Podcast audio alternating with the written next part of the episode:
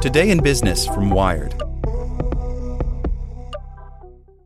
This podcast is sponsored by Ramp. Are you the decision maker in your company? Consider this. For the first time in decades, there's a better option for a corporate card and spend management platform. Meet Ramp, the only corporate card and spend management system designed to help you spend less money so you can make more. Most corporate credit cards offer points as incentives, but those points amount to less than their worth in real cash value. Ramp's business cards offer you cash back real money in your pocket. Plus, you control who spends what with each vendor. And Ramp software collects and verifies receipts automatically, which means you'll stop wasteful spending and close your books in hours instead of days. Businesses that use Ramp add up to 5% to their bottom line the first year. If you're a decision maker, adding Ramp could be one of the best decisions you've ever made. And now get $250 when you join Ramp for free. Just go to ramp.com slash easy. Ramp.com slash easy. R-A-M-P dot com slash easy. Cards issued by Sutton Bank and Celtic Bank members FDIC terms and conditions apply.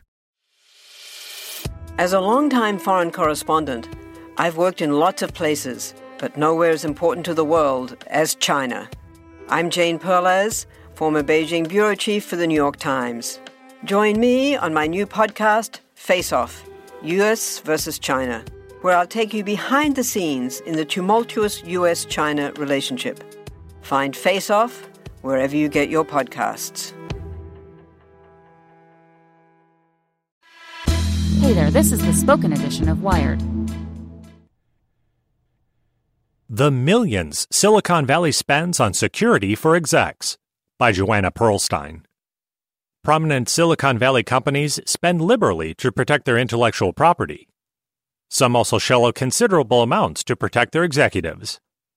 Apple's most recent proxy statement, filed earlier this month, shows the company spends $310,000 on personal security for CEO Tim Cook. But that's a fraction of other tech giants' expenditures.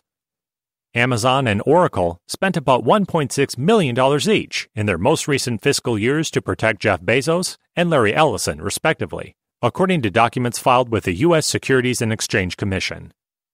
And Google's parent company Alphabet laid out more than $600,000 protecting CEO Sundar Pichai and almost $300,000 on security for former executive chair Eric Schmidt. In 2017, Intel spent $1.2 million to protect former CEO Brian Krzanich. Apple, Google, Intel, and Oracle declined to comment. Amazon did not respond to a request for comment. Facebook CEO Mark Zuckerberg was the costliest executive to protect. Facebook spent $7.3 million on his security in 2017, and last summer the company told investors that it anticipated spending $10 million annually. In 2013, Zuckerberg's security detail cost $2.6 million.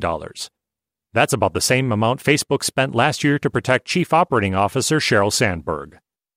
A spokesperson for Facebook declined to comment, and pointed Wired to an SEC filing where the company said a committee of its board had authorized an overall security program for Zuckerberg to address safety concerns due to specific threats to his safety. That included installation and maintenance of security measures at Zuckerberg's residences and the cost of security personnel there. In the filing, the company said, We believe that the costs of this overall security program are appropriate and necessary. Security experts speculate that the planned increase in spending for Zuckerberg's security in 2018 is likely due to his higher profile following last year's Cambridge Analytica scandal, congressional testimony, and data breaches. The $10 million to protect Zuckerberg likely counts among the largest amounts spent on security for a U.S. executive, says Arnette Heintze, CEO and founder of Hillard Heintze, a Chicago based security consultancy that counts many Fortune 500 companies though not Facebook, among its clients. I'd put that $10 million among the top five highest in the country. And from what I've read in the media about Facebook, that seems to be an appropriate level of expense, says Heintze. When Zuckerberg was going up before Congress, I can imagine the increased threats. If you have 2 billion users and just 1% of those get mad, you could be getting a lot of correspondence. The people responsible for protection have to evaluate that they literally have to make an assessment on every known statement. They can't take the chance. Heintze worked for the U.S. Secret Service for two decades before going into the private sector. Security workers at tech companies often come from similar backgrounds. One staffer in Facebook's executive protection department spent 12 years with the Secret Service, according to LinkedIn, while another spent years in Europe protecting NATO's Secretary General. A Google manager working in executive protection spent eight years working as a special agent in the Department of Defense, according to his LinkedIn profile. Kent Moyer runs the World Protection Group and 001, a pair of security firms in Beverly Hills, California, that counts billionaires and executives among their clients. His protection arsenal includes bodyguards, security systems, drones for patrolling clients' homes, armored motorcades, and extensive electronic privacy measures.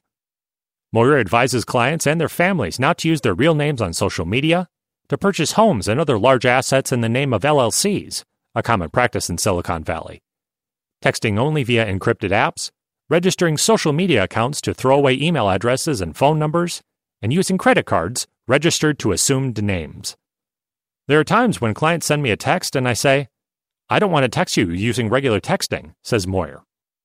Last week, after Amazon CEO Jeff Bezos announced on Twitter that he and his wife, Mackenzie Bezos, were divorcing, National Enquirer published excerpts of text messages reportedly sent by Bezos to a woman he is said to be dating.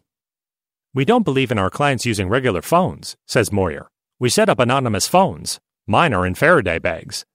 His firm also recommends using VPNs to obscure a device's location and using search engines that don't track users.